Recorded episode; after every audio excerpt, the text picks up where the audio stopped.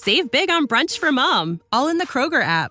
Get 16 ounce packs of flavorful Angus 90% lean ground sirloin for $4.99 each with a digital coupon. Then buy two get two free on 12 packs of delicious Coca Cola, Pepsi, or 7UP, all with your card.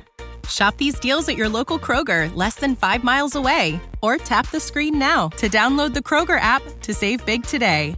Kroger, fresh for everyone. Prices and product availability subject to change. Restrictions apply. See site for details. I do have sometimes a little bit that I have to overcome if people have only seen me in the bow tie, if they've only seen me in the videos and they don't see that's why I'm pretty prolific in putting out as much as I can of the other stuff too, so that they understand, okay, there's I'm playing a role when I'm making jokes and I'm enjoying that. It's fun, but there's a serious side too. And so there is a danger that someone could think that you're just a jester, just a clown. And so I'm careful with that. And I talked about that in the thing too. A man who cannot be serious cannot be trusted.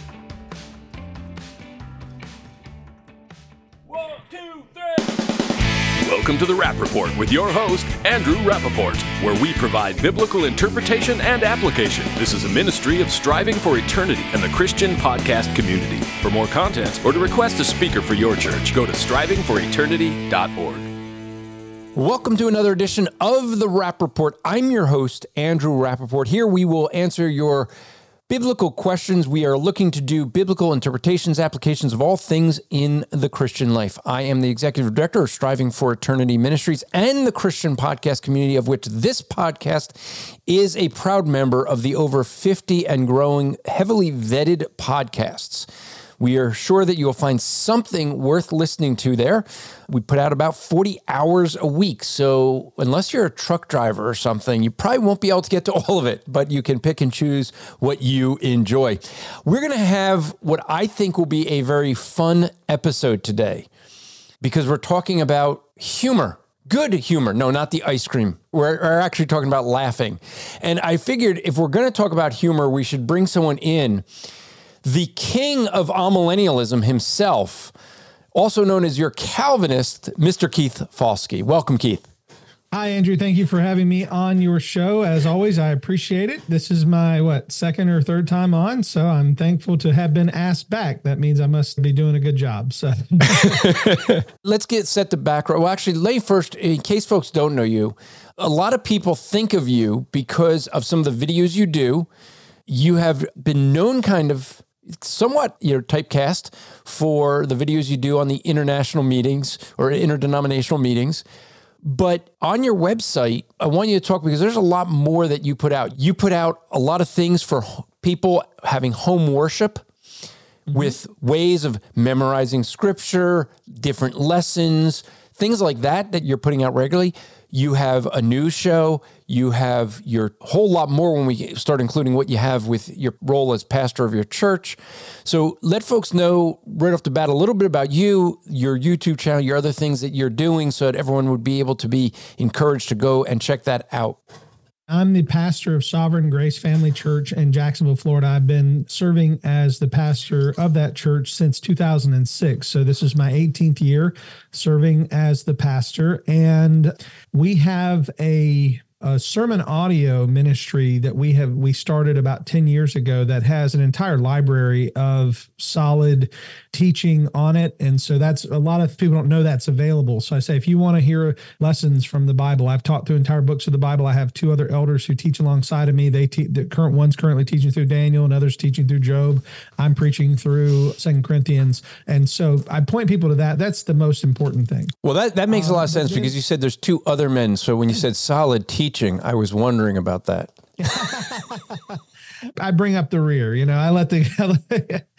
so, about a little over a year ago, I've been doing the podcast for several years and I really enjoyed it. But a little over a year ago, my wife sort of had this idea of doing some funny short videos that might point people toward the podcast and we did an interdenominational video. The interdenominational video took off. And because it took off, it allowed me to start having a little bit more opportunities to do some other videos that I had wanted to do. So you mentioned other things. I am currently doing a family worship series. And that was actually by request. A church member said, Hey, can you do something that I can use to help lead family worship? So now I do a weekly family worship video. It's about eight to 10 minutes long. And I also do my news show, which is called Church Soup. It's a playoff of the old t- uh, TV show Talk Soup and the SNL Weekend Update. It's sort of a combination of those things where I talk about the news of the day that's happening in churches and I make fun of it. And then I also do other things. I do movie reviews, I do sermon reviews, just anything that sort of catches my fancy and I want to do it. But in general, I have at least one or two videos that go out per week along with my podcast, which is the last thing I'll mention, and that is the Your Calvinist podcast with Keith Foskey. And I've had a ton of people on the show. I've had you on the show. I had you at the last time we were in Tullahoma together. I interviewed you. I've had James White and uh, Leighton Flowers and several other people on the program. And it's an interview style show. So generally, I'm interviewing mm-hmm. people. Sometimes I'll do it as just a lesson show. I'll do a lesson, but it, that, I save that for other things for like the family worship and stuff. So that's it. That's who I am. And we should mention you have rebranded the podcast to be Your Calvinist. So if folks knew from before, and they're like, hey, wait, I thought, yeah, if you haven't been listening for a while, it's new. You've rebranded it. And since you always yeah. ended it with, I'm your Calvinist, it makes sense. Yeah, your Calvinist was how people knew me on Twitter, and they weren't always connecting conversations with a Calvinist. That was the title before. So I just went with your Calvinist podcast, and I do want to give a, a, a shout out to Hans Fiene. Hans Fiene is the brain behind the Lutheran satire videos. He is currently writing me a tremendous new introduction song. It's a completely original song. It's an intro for the podcast. It is hilarious. I've gotten the first draft. My wife and I laughed about it. It is such a great intro. So I think people will remember the new name after the new song comes okay. out. It's gonna be it's gonna be something special. It's set in the theme of a 80s TV show theme song, if you can imagine that. And it's that. And Hans is so talented. So uh so that's coming out hope, hopefully pretty soon. So a Lutheran is writing your intro for a Calvinist show. Okay. the only problem with you changing your name is you went from the top of my list in podcasts to the bottom, right? You went from conversations to yours. So now I have to scroll oh, down. Because you're one of the one I have maybe a I maybe I should have put one podcast. yeah. I have a lot of podcasts that are there, and I some that I'll get around to listening to. Yours is one that I make sure I listen to. So I have to like purposely scroll through the list of 90 to find you, yours. so, well, but I appreciate that. I do, I do appreciate that. It's worth the scroll. So, so let's give the background. So I, on your podcast, you had a, a talk that you had been invited down to Florida to talk about.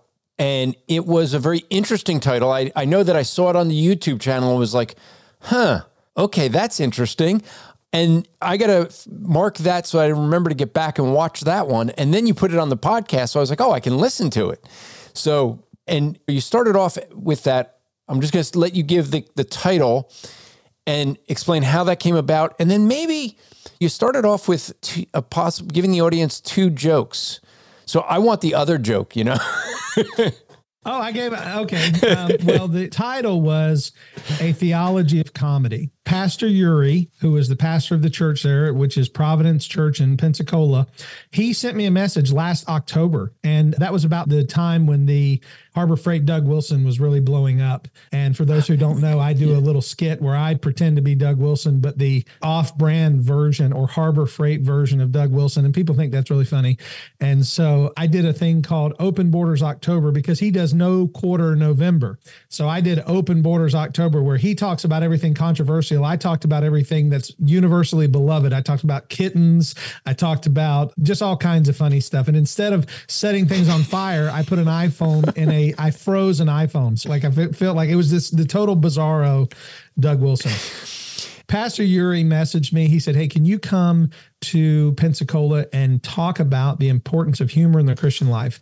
And so I wrote a message entitled A Theology of Comedy. And I learned a lot in preparing that message. And I, I feel like people who have listened to it have said that it hit on things they didn't expect because it wasn't just an hour long comedy act. It was talking about how humor affects us physically, how humor can affect us emotionally and spiritually. And so that was the heart of it. Yeah, a lot of it did resonate with me, and I'll tell you why. When I do our evangelism training, okay, our evangelism training we call ambassador evangelism, and we have three principles. The first principle usually kind of sets some people off, but I say disarm their defenses by using humor and being polite. The second one is to disarm our own defenses by learning how to ask good questions. The third is avoid being called judgmental by using the law. But that first one, people are like, what? Like it's evangelism. It's not supposed to be funny. And I end up spending a lot of time instructing the audience on the fact of what humor does. And when you think about when you're evangelizing and it's something where people get emotional about it, it is really disarming. And especially if you're like me and you make fun of yourself. And I mean, Keith, I know you don't have the advantage I have. I got a lot of material to work with here that oh, you sure. don't have. oh, I have tons. but it, you know, it is so disarming, especially if you make fun of yourself. I mean, you don't have to be like a comedian, but just the fact that what humor does, and that's what I really would like to dig into. And the other thing, as a pastor or preacher, and I don't know if you've experienced this, but when I was a young pastor and I would sit there, we had a guy front row and he would sit right in the front. I didn't know why, but he would be in the front. And then when I'd have everyone sit down after the prayer and I say amen, he would just put his head straight back, close his eyes, and he stayed that way until the closing prayer. And like everyone looks at him and says, "This guy's sleeping." And I one night, one time, I like asked him, like, you know, hey, what do you do? Well, the reality was he wasn't sleeping; he was trying to pay attention. But it's frustrating as a pastor or a preacher to see someone fall asleep, and you know that it's oh, just yeah. it's they've been up late, there was something happened, whatever. And I had I had a guy I knew that he would actually stop in the middle of a message and go, "Hey, hey, wake that guy up."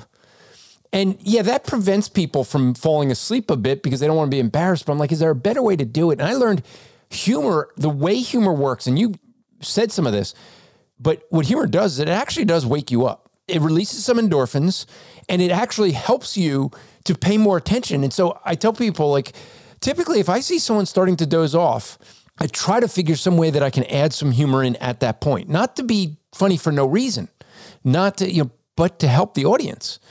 And so there was a lot of that that you talked about in there. So, I mean, first of all, let me let me do this. I want to encourage everyone to go to your Calvinist podcast and listen to the full thing because I don't want I don't want Keith unpacking everything here. But with that, just give, if you could, some of the high level. What is it that humor does to us? How is it helpful?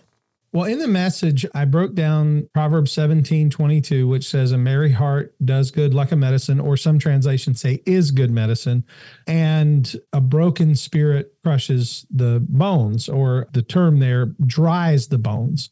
And Jamieson Fausset Brown, I mentioned this. It says it's like the marrow gets sucked out of the bones when the spirit is broken.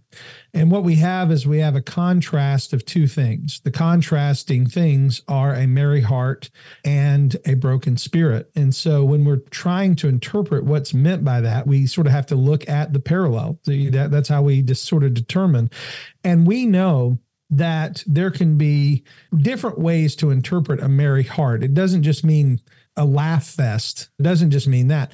But we also know that within the concept of a merry heart, generally, merriness includes a disposition of laughter, a disposition of happiness. It's not people who are merry aren't looking like they're sucking on persimmon juice. You know, it, it doesn't work that way. And so, most people who read this recognize that we're dealing with something that is a that deals with our countenance. We can see on the face whether the person has a broken spirit or whether the person has a merry heart. And the reason for that is there is a physical reality that happens when we are joyful or happy or we are expressing laughter. And I'll read I will read one thing from my notes. I brought it with me and that is this is the mental health side of laughter. And this is from a website which specializes in this. It says laughter decreases stress hormones, it increases immune cells and infection fighting antibodies, thus improving your resistance to disease. Laughter triggers the release of endorphins, the body's natural feel good chemicals. You mentioned that one. Endorphins promote an overall sense of well being and can even temporarily relieve pain. Laughter may even help you to live longer. A study in Norway found that people who have a strong sense of humor outlived those who don't laugh as much. The difference was particularly notable for those battling cancer. End quote. I know this, I use the term comedy as therapy. And then I found out that that is actually a website. So I have to be careful because I don't want to, I don't want to take somebody else's idea and I don't want to, I certainly don't want to infringe on anyone's trademark. But the idea of comedy being therapy is found in this verse because it says, A merry heart is like medicine. A merry heart does good like medicine, and a broken spirit dries the bones. So when we say it does good like a medicine, well, the science bears that out. Not that we need science to confirm the Bible, but science does often agree with the Bible because the Bible is true. And because the Bible is true, we're going to see that in the scientific data. And the scientific data is, yeah, and merry heart actually is like a medicine and this is why for eons the the phrase that's used is laughter is the best medicine. And we know that's that's a colloquialism but it's still true. And so that's that was part of the talk was talking about the physical and emotional benefits. And then i told some stories real life stories of things that had happened. I'm not going to tell them on the show, but unless you want me to, but there were two very personal stories that I got permission to share where people in my life had gone through some tragedies and God allowed me the opportunity to bring some merriness into the situation, not being a clown. And I don't want anybody to think I went in with a rubber nose and was honking people on the, you know, honk, honk. You know, it wasn't that kind of humor, but by sitting and telling stories, by sitting and talking, by sitting and simply sharing life with these people, God was able to lift their countenance in a time where their spirits were absolutely broken. And so yeah. yeah. and I think people should go. I'm encouraging go and listen to the full message because it will benefit you.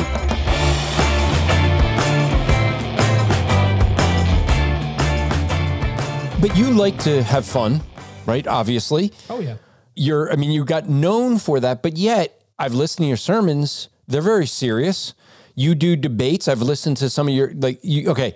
Let, us be clear. You've done de- some debates that were purely for fun so you did a debate on whether Die Hard is a Christmas movie. The thing that actually made that one so funny is how serious you both took it. like there was the lack of humor is what made that one funny. And then you did you ended up doing a debate where you're talking serious issues, but you guys had so much fun with it that it was enjoyable to hear and yet you communicated what you believed, both both of you yeah, I guess he was dressed as a wrestler and you were the king of millennialism. You reminded me about the Die Hard one because I really I didn't count that one, but I'm I'm going to start because I was I said I have done five public debates. I've actually done six because Die Hard counts. but I've debated infant baptism twice, once with a, a Presbyterian and once well, actually both times with, with was with a Presbyterian. I've debated now the pre-tribulation rapture with Spencer. I've debated post-millennialism with with Doug Wilson, but that one was a short debate. That one's hard. That was like a mini debate. So maybe say four and a half. And I also have done a debate on the Sabbath, on my understanding of the Sabbath. I'm not a Sabbatarian, so I took a, a position opposing the Sabbatarian position. Sunday is the Christian Sabbath was the position my mm-hmm. opponent took. That one was very serious. I was talking to my wife about that today. I, I spent three months preparing for that. Like my all of my extra study time that wasn't sermon prep or whatever was devoted to studying the Sabbath. And I and I really dove into that. And so that one is very, very serious. But yeah, the king of the millennialists brought me into that dispensational debate. I never intended to debate eschatology ever. and it happened. So, but the, the first debate I found out actually when I had you on here, when we had that joint one with Greg, right, from Dead mm-hmm. Man Walking podcast, and you mentioned the debate. I went out and watched it, and that was a great debate, very serious debate. And there are some people who think if you're going to be a pastor, if you're going to want to be taken serious, you can't joke around, you can't use humor, at least not publicly. If you do it, you got to hide it away. I kind of know the answer to this question, but for the audience sake, do you agree with that kind of thinking? No, I, I, will say this. I do have sometimes a little bit that I have to overcome if people have only seen me in the bow tie, if they've only seen me in the videos and they don't see that's why I'm pretty prolific in putting out as much as I can of the other stuff too, so that they understand, okay, there's I'm playing a role when I'm making jokes and I'm enjoying that. It's fun, but there's a serious side too. And so there is a danger that someone could think that you're just a jester, just a clown. And so I'm careful with that. And I talked about that in the thing too. A man who cannot be serious cannot be trusted. And so if you only know how to joke, if you only know if everything's a joke and you can't ever suck it up and get serious, then I think that's a problem. That's the you know, we have to be able to have a moment where we can be serious. But as GK Chesterton said, serious is not the opposite of funny. Funny is the opposite of not funny. and so you can be serious and still have a light lighten the mood. I mean, when R.C. Sproul said, "What's wrong with you people?" There's a sense in which he was very, very serious, but it was also very, very funny. And so there's that part too. I remember being uh, at an event with Paul Washer and he said something and everyone started clapping. And he just, he just looked at his, you know, why are you clapping? That, that was about you. you know, the, the, line that he's well known for in a totally different context. And everyone burst out laughing. And it was funny because you just see this little smirk, because I was like in the third row, and you just see this little smirk from him. And he knew it. Yeah, he knew what he did. He knew what he did. He what he did. And, but it worked. It was effective.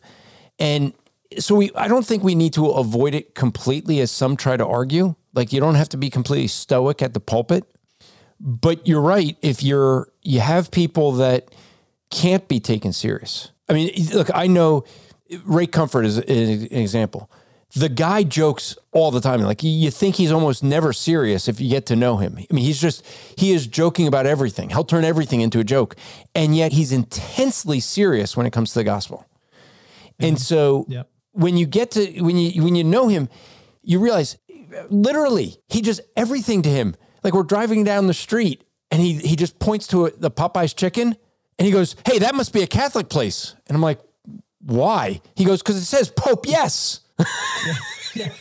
and now every time I pass a Popeyes chicken, and folks, I'm sorry, but now every time you pass a Popeyes chicken, you're going to see it actually says Pope yes. But it's Pope like yes. his mind is so quick with things like that, and yet no one accuses him of not being serious. Why? Because you see him sharing the gospel so much, kind of like you said, he puts out so much serious content that people don't know the amount of joking he actually does. You're very much that same way. I didn't really know you before the Open Air Theology Conference last year. That's where we first met. And it was interesting because the way, even though I had seen your videos, I didn't realize who you were. Because I remember you showed me a video and I was like, oh, wait, that's you're that guy. I'll never forget what you said to James White. oh no, uh, because James White James White said, "I knew Keith before he was famous," and you said, "I didn't know he was famous." And I was like, "That was great," because you weren't trying to be a jerk, but it was like it was like in that moment I got brought down a peg. I was like, "Okay, yeah, that's so funny," and you didn't mean it in a mean way. James James like, "I knew him before he was famous," and you said, "I didn't know he was famous," and that's I always say being famous is like being a lady or being important. If you have to tell people you are, you're probably not. Yeah. yeah. And so forgive me again.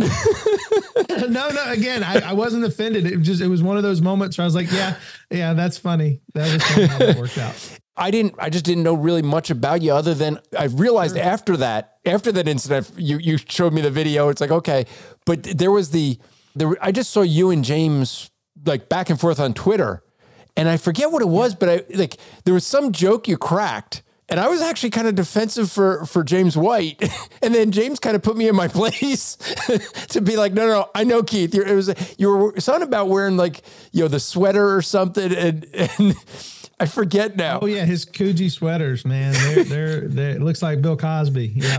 yeah.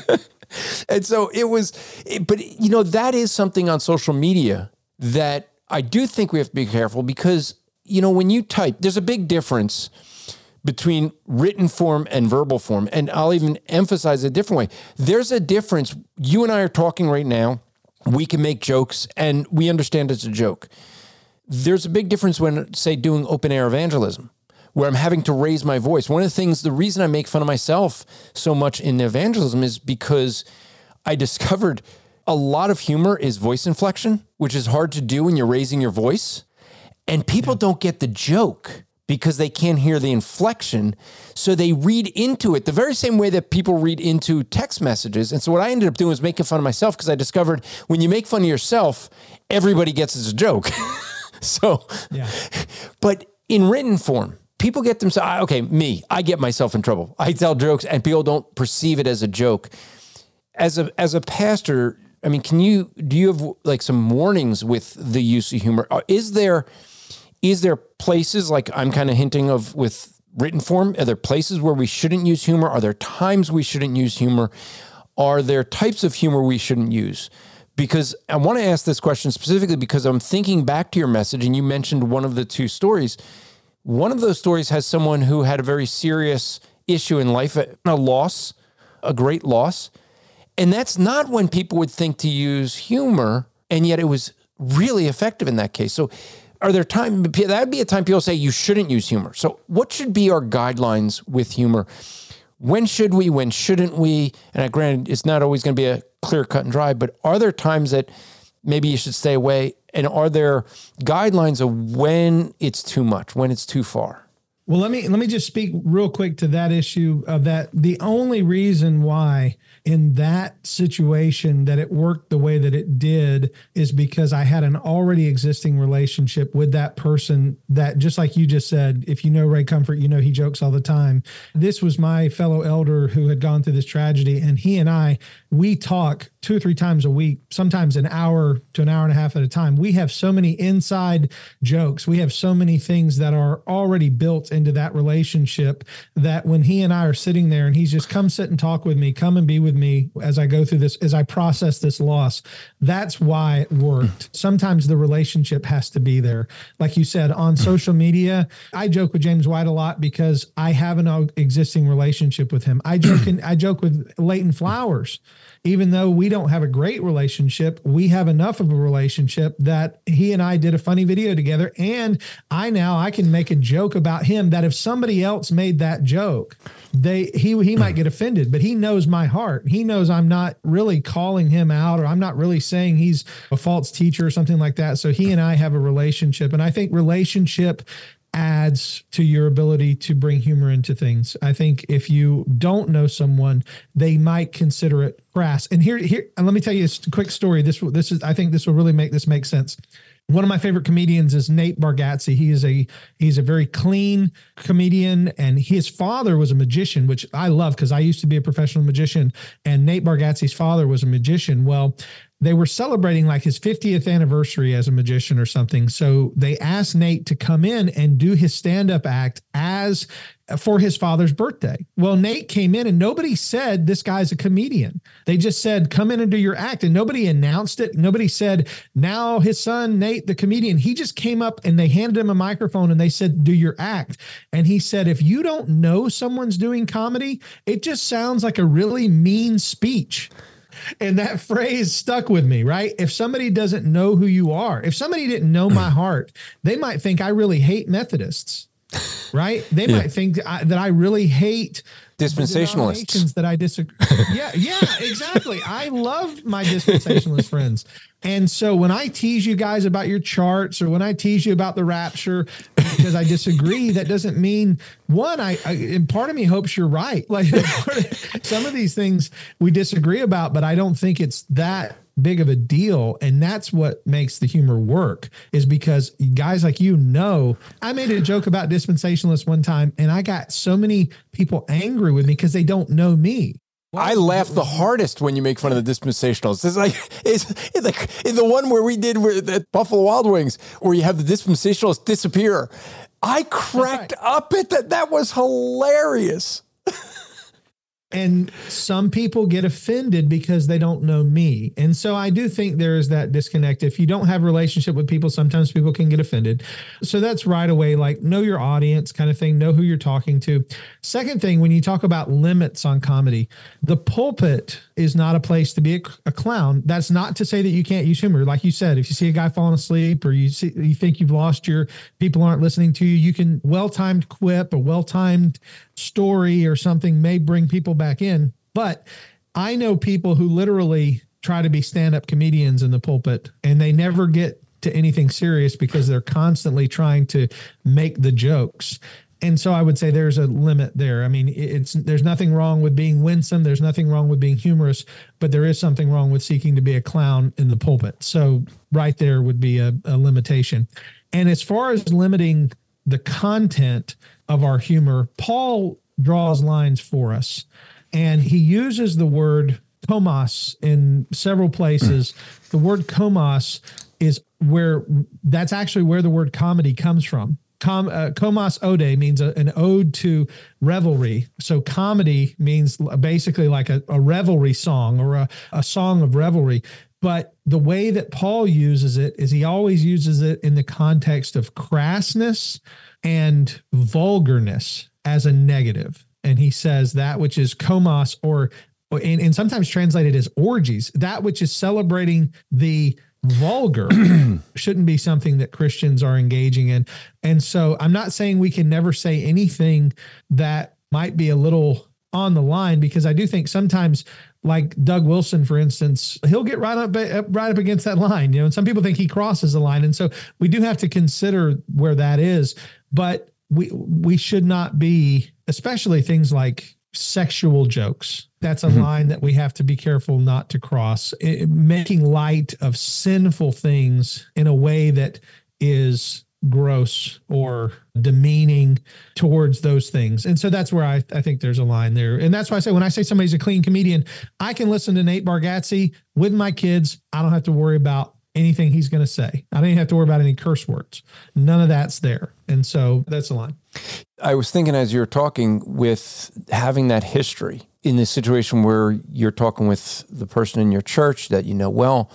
Yeah, I thought there was a time where I was slipping into real depression, just something that had happened in, in life that just, I've been counseling enough. I knew, reached out to a friend of mine, Matt Slick, and Matt literally just starts, Matt just starts insulting me. And I mean, just one after another, after, and and then I start laughing. And, and we're just all of a sudden at one point we're, we're just going back forth, having a good time. He's insulting me left and right. And he goes, You feel better now? And it's I realize like he literally he's he ends up we we joke about it today. He goes, Hey, if you're if you're ever feeling down, just uh, give me a call. I will insult you till you get over it. But it's a similar thing. It's like because we have that relationship, that humor that we've built up over years can actually be used as good medicine, as good counsel, where you're not really dealing with the hardship of the situation. Because when you, what are you doing when if you continue talking about the thing that is getting you upset, you're going to continue to be upset. So what does this do? It totally just changes the conversation to something completely different now. And I think that is so helpful. And yet a lot of people they don't think to do it. And I do think though that they're like you said, coarse jesting and I'll be curious what your interpretation is on this because I remember my first church that I was at, there was a guy who thought coarse jesting was any kind of joking around whatsoever. If you made any joke, that was a sin. It caused me to do some study in the passage. I came to the conclusion he was wrong, but I first want to hear what your thought is when in Ephesians 5 he's going through that. Is coarse jesting like is any kind of joking a sin? Is that what that's talking about? But no, uh, you're right. Ephesians 5 is one of the passages that I looked at when I was preparing for my time in Pensacola. And it's in the message that I mentioned that it says neither filthiness nor foolish talking nor coarse jesting, which are not convenient. That's the King James. It doesn't say coarse. King James just says nor jesting, which are not convenient. And people will say, well, see, the Bible condemns all jesting, but it doesn't. And the way that we know that is by context. The context of Ephesians 5 is the context of fornication, uncleanness, covetousness. It's the context of filthiness, foolish talking, and those things which would involve the vulgar. And this is why modern translations translate it as crude jesting. That's the the ESV says crude joking, and the Louw-Nida, which is um, for those who don't know, that's a, a Greek lexicon. Louw-Nida says coarse jesting, which involves vulgar expressions and indecent content. And so even the lexicon defines this word not just as jesting in general, like if I, like you said, if I poke you or you poke me with a little joke, it's coarse or lewd or anything that would be filthy or unwholesome. And so, as we say, is there a line? Absolutely. Do teenage boys often cross that line? With yes. Do grown men in locker rooms often cross that line? Yes. And so, but we know where the line is, and we know when we've crossed it because we normally look around like this, like we know we've crossed it, right? Like, like okay. And as a pastor, here's the fun part.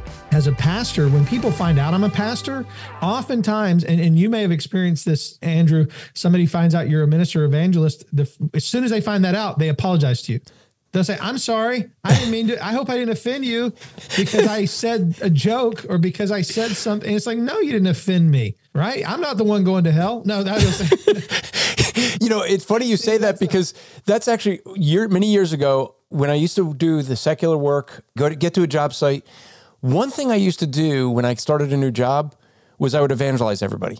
I would right out the gate. I want everyone to know I'm a Christian. I want them to hear the gospel. But you know, the I said someone there's a second benefit of doing that because when everyone gets together and tells the jokes, they usually will apologize and stop midway through because I'm in the room. Like so, I did a lot of running, and I would run with a bunch of guys, and literally this one guy would go, "Hey, I got a great joke, but I'll wait till Andrew takes off because we knew like there was a spot we all ran at different speeds, and so we we would get to this park, we'd run to the park, and then we'd all take off at different. It's kind of the whole big group would break into smaller groups, and so this one guy would always be like, "I'll wait till we get to the park where Andrew takes off." right?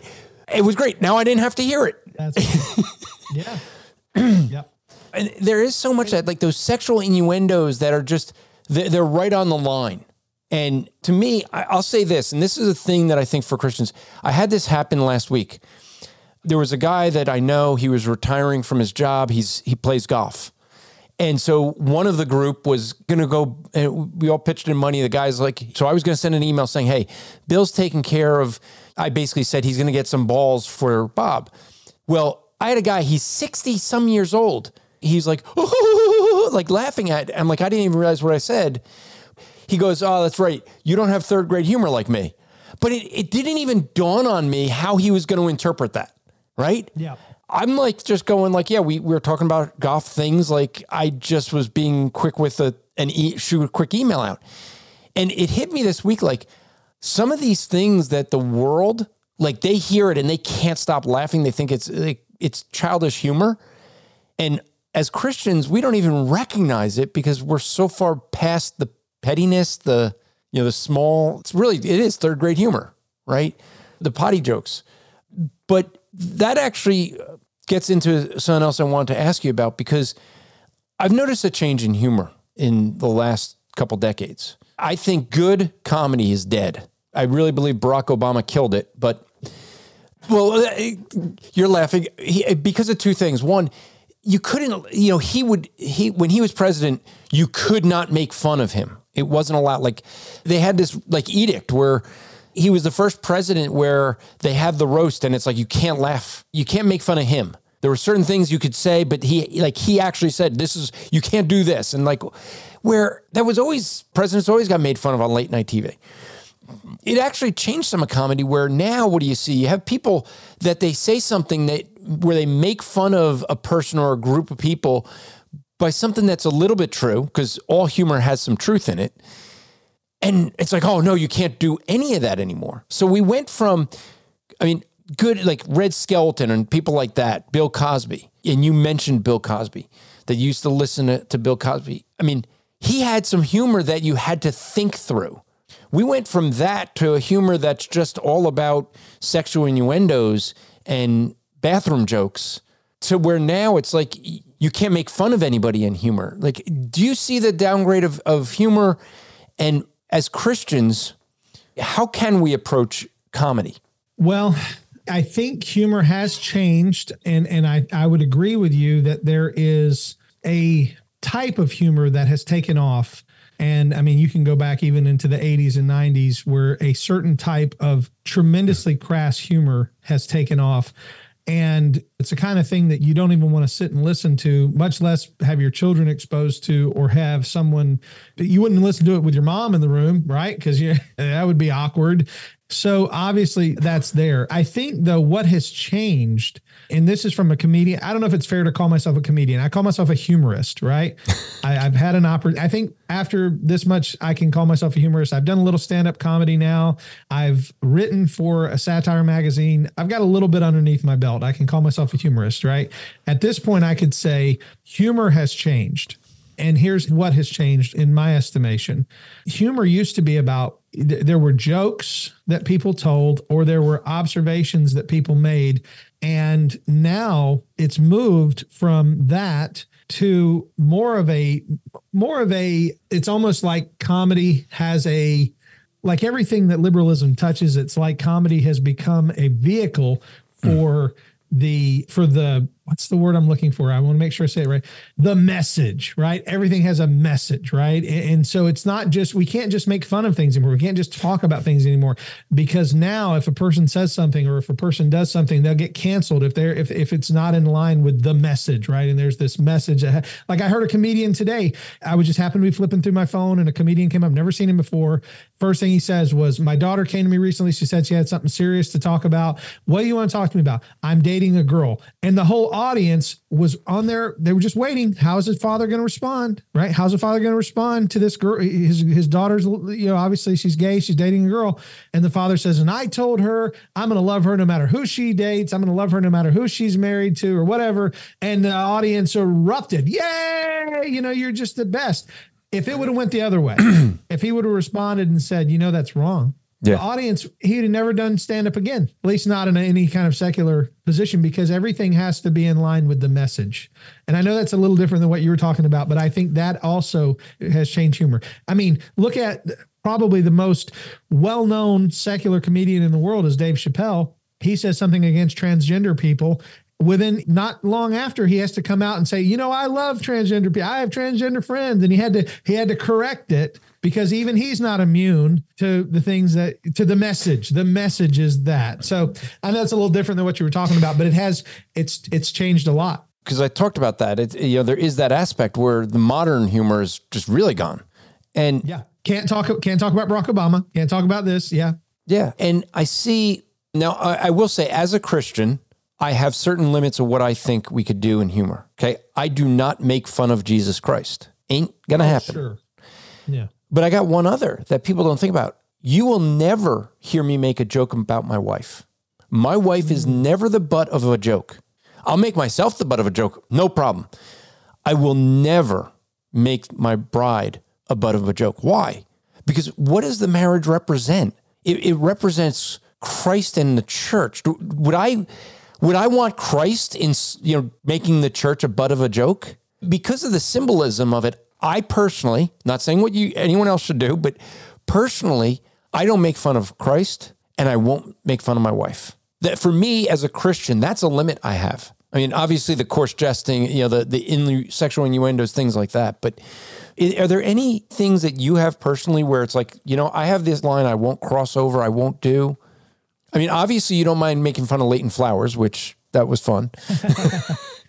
Well, it's funny you mentioned about the wife, because uh, I, I want to speak to that for just a moment. I I have never intended ever to harm my wife or do anything wrong. There have been times though where I've like I've told a story like, hey, my wife and I, this happened to us, and it might have something in it that's embarrassing that I didn't even realize was embarrassing. Right. And so I think it's funny because this thing happened. And then later she comes to me and says, I really wish you hadn't told that story. And I have to eat crow because I'm now ashamed of what I did to hurt my wife. And so I didn't think it was embarrassing at all because it didn't register to me because I pretty much am like an open book. I don't, my wife calls me an overshare. I don't know if you know what that is, but a, a person who shares too much. And so I'll tell people, you know, yeah, I, I like one time, here's a good story. One time I fell out of the shower. Okay. I was showering, my foot slipped and I fell out of the shower. I fell on the, on the ground. Now, that's a terrible thing to visualize. I'm not asking anybody to visualize it, but it happened on a Sunday morning before church. Oh, so I walked into church and I was telling people, yeah, I fell out of the shower. I fell out of the shower this morning. I can't believe it, you know. And my wife comes up to me. She goes, "Why are you telling people this? it's the worst visual that you can give these on a Sunday before you start preaching."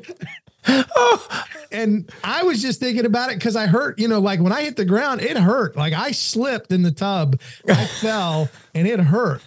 But the I was just not smart enough to feel like that did not need to be told. And see, I just told it to your listeners, and I probably.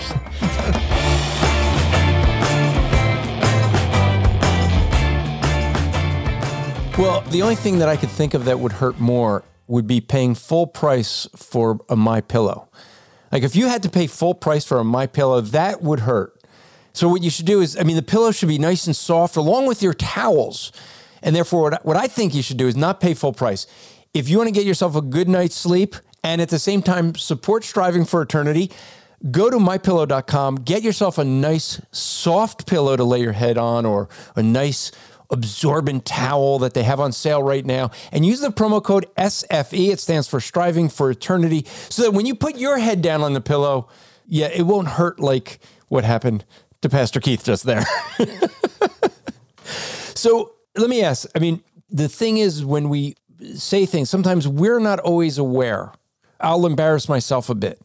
We had a guy in church. I was a pastor. Guy got saved. His wife was not. Now, you just have to understand something about his wife. His wife was like this very A type personality. She was, you know, she would always excel to be in charge of anything she touched type of person. I wouldn't let her become a member of the church. She was very upset with me because, well, she wasn't saved. And mm. it was kind of interesting. I found out this was like two years later after they left the church. I found this out that some of the ladies said that in the ladies' Bible study, she was so upset. She told the ladies that not only was she going to be a member, but she had said within two years, I'm going to be the pastor of this church. And the ladies just, they, got, they knew not to laugh at her, but they were just like, uh, yeah, that's not going to happen. not ever. and so, but her husband and I were out. We are in a different state. The phone rings. I'm in the front seat of the car, and his phone was charging. And I see it's his wife, and I'm like, I go to hand it, and but he didn't want it to be unplugged. So he's like, "Well, you just answer it." I go, "Well, can your wife take a joke?" And he goes, "Oh yeah." I'm like, "No, seriously, because if I do what I'm going to do, and she can't take a joke, it's going to be really bad." And he goes, "Oh yeah, no, it's not a problem." So I answered the phone. I said, with a, with a Scottish accent, I said, "This is Officer O'Malley. Can I help you?" We, you know, and she, so she said, "I said, well, we have your husband here. We have him under arrest," and she just didn't find it funny at all. Now, I gave you a little bit of her background. Well, she thought she could use that against me. So uh, I saw her later that night when we ended up having a gathering, and I went and apologized. I asked her forgiveness, and she goes, "She goes, no, you owe me." And I was like, no, actually, I asked your forgiveness. Try to repair the relationship. But she goes, no, you have to let me be a member now. And so she was, this is her, her way, right? She's going to use this against me. And I, I, looked at her, I said, I'm not going to give her a name, but I, I just said, look, I've done all that I have the, the responsibility to do. I asked your forgiveness, and now it's between you and God. And so, of course, the rest of the ride home and the rest of the evening, my wonderful bride was letting me know that you got to stop joking around so much because you get yourself in trouble sometimes. and that time I did. So I think there are times, there's sometimes that, you know, like with what my wife's helped me is, is, and this kind of goes back to something you said earlier, is you got to know the person. Don't just joke yeah. with somebody that you don't know. So I try and I try to get to know someone before I start making jokes. Because I think what you said earlier is a really, really important thing is you got to have that relationship. So we've been mostly serious in a episode about humor. no, because here's the thing humor is serious business. It can be serious business. I said this in Pensacola. Humor can be one of the most powerful ways that you get your point across. It can be one of the most powerful ways to get people to remember something, and it can be the one of the most one of the best ways to stab at and rebuke something is to rebuke it with a humor. And again, some people don't realize in all the humor that I give about Big Eva and all the humor I give about the Methodists and all the humor I give even about the the Presbyterians, our superior theology. What is the what's the joke? The joke is that all of us have something that we need to consider. I mean, do we really think we are superior? And some people do. They I've got people they they really think they're superior. I've got, I know, you know, in the Methodists, I mean, I, I said this in, in Pensacola.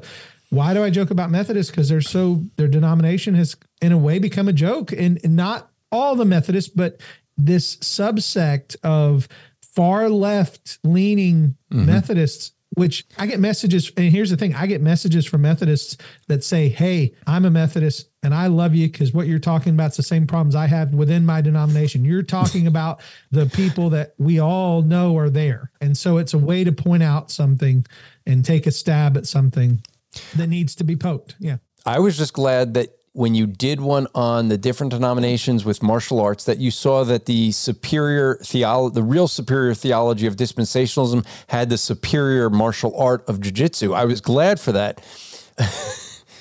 no, no it did, didn't work that way. Had, had, had, oh yeah, well, Krav, Krav Maga is great. I uh, used to teach it, so I, am yeah. Pretty, no, no. I mean, breaking that down. I mean, there was some humor in there, right? Because what is dispensational known for? Israel. So you brought up the Israeli martial art, right? So the joke there, folks, is I did I did when I saw that the first time, I did mention to you that I was glad that you admitted because you used the Presbyterians with superior theology. And I joked that at least you recognize Brazilian Jiu Jitsu is the, the superior martial art. And I did that for a reason, though someone didn't know that online because someone may, sent me a comment on, to, when I commented to you. But they didn't know your background as well, because I do. So this is something that that is might be a little surprising to people. You have a background in martial arts, a pretty high background, no less. I have a fifth degree black belt in Shotokan karate, and I have a second degree black belt in modern arnis, which is a Filipino stick fighting art. And I've been in karate for 30 years. And so when people like, it, it was an interesting thing because it's something where when you and I first talked about that, you said people get surprised by that because you're oh, yeah. you're a big guy. You know, I'm a big guy. yep. And I've always been big though. I can I mean, God bless my mother. You know, I was a big baby. Like, I mean, I've always I've just been big my whole life. I tell you, I bought beer on an eighth grade field trip just to prove to the other boys that I could do it. I had a full mustache. I was at Kennedy Space Center on a field trip, and there was a stand that sold beer. I said, I bet you I can walk over there and they won't card me. And the guy's like, Oh no, they're going to card you. Nope. I walked over there, I bought a beer and uh, proved that I could do it. So I've looked, I have looked like I was 25 ever since I was a kid. Okay, so you do realize the question that the audience wants to know now: Did you drink it? we all did so that no one could tell on anyone else. We all shared it. This like group of boys all took a sip so that none of us could tell on the other because we'd all have to say, you know, it's sort of like a pact. And I didn't get saved till I was 19. So before anybody brings any. oh, that's funny. Well, I, I, appreciate you coming on. I thought your message was very refreshing because I, to be honest, I had never in my life heard a theology of comedy so the title alone got my attention. And a lot of what you said is stuff that I teach in Ambassador Evangelism. And I have had people that want me to take that out of the Ambassador Evangelism. They don't think it's appropriate to teach how to use humor when evangelizing. And yet I think, as you said, it's I just I've always said it's a powerful weapon. It's a powerful weapon at disarming someone. And I think that you broke down in a theological way how humor and comedy works and so I just thought it was fabulous. And that's why I, I wasn't even done listening. I was about 75% of the way through when I contacted you and said, I need to get you on. because it I really I think it's an important message people need to hear. And I, so I want people to go to Your Calvinist, subscribe or follow that podcast, check it out. If you were paying attention as regular listeners, you just heard an episode we did on different ministries working together well, you're Calvinist. If you paid real close attention, you might have heard it before. Where? Well, you heard it when the previous episode, when we had in Truth and Love Network, because your Calvinist is a part of that network. And so I hope that your Calvinist is son you're already following, that you took my instruction from last week and checked that out. So, but Keith, let me just ask if you could, anything else that you would like to share, and also just how can folks get a hold of you and find out more what you're doing? Well, Andrew, I want to just say thank you for having me on. Thank you for the encouragement about the message. That I'm glad that you heard it and it coincided so well with what things you already were teaching. And that makes me feel good because i'm not out to lunch. If what i'm saying is you know when, when a man's on an island by himself and nobody else is saying you got to kind of question. But but to know that you were already sort of saying these things and explaining these things in the uh, you know as an evangelist and seeing these things come together like that is very encouraging for me. So I'm thankful. And, and again, if anybody wants to get a hold of me, you can email me directly at calvinistpodcast at gmail.com. I actually have a, a assistant who helps me field those emails and get back with you. So if you have a question you want to ask me or, or have me do a podcast about, I still take requests from listeners or suggest a, a, guest. If any church is interested in having me come, that's in the southeast area. Obviously, I'm limited on. I can't leave my church to go too far. But if but I but I have had churches talk about having me come and talk about the subject with their groups, with their men or whatever. Would love to do that if anyone would like to have me. And uh, again, you can contact me calvinistpodcast at gmail.com or just go to calvinistpodcast.com. It will take you directly to our YouTube page. Well, as a listener, I, maybe I could put in. I would love to hear you teach on the the value and benefits and superior theology of dispensationalism. It, it would be a great podcast for you to do. I am still working on our bow tie dialogue. I haven't forgotten. I've just been so I've been so jammed with everything else going on. But if I can get you and Michael Black and Ian and, and a few of the other guys that have yeah. already agreed to be on, I would love to pick your brain and be able to hear your thoughts on things that I want to make sure people understand correctly about dispensationalism. So I look forward to that. Yeah, and I'll close out just by saying your bow tie dialogues were something that really started with the Presbyterians, the bow tie that you do with the, in the comedy of the superior theology. But what he does there, folks, is he actually gets people of a different denomination in his own or different views theologically of his own and actually lets them talk and he just asks them questions. I have found it extremely valuable, learned things about each of the groups he's done so far and it's not like oh let me let me knock at you but it's actually just having a here's someone that's asking genuine questions to learn more about a different denomination or school of thinking so check that one out as well you will learn a lot so next week we should return to the series that we're doing of what is a pastor so we'll get back to that. We're going to be digging into the topics of the pastor and his qualifications.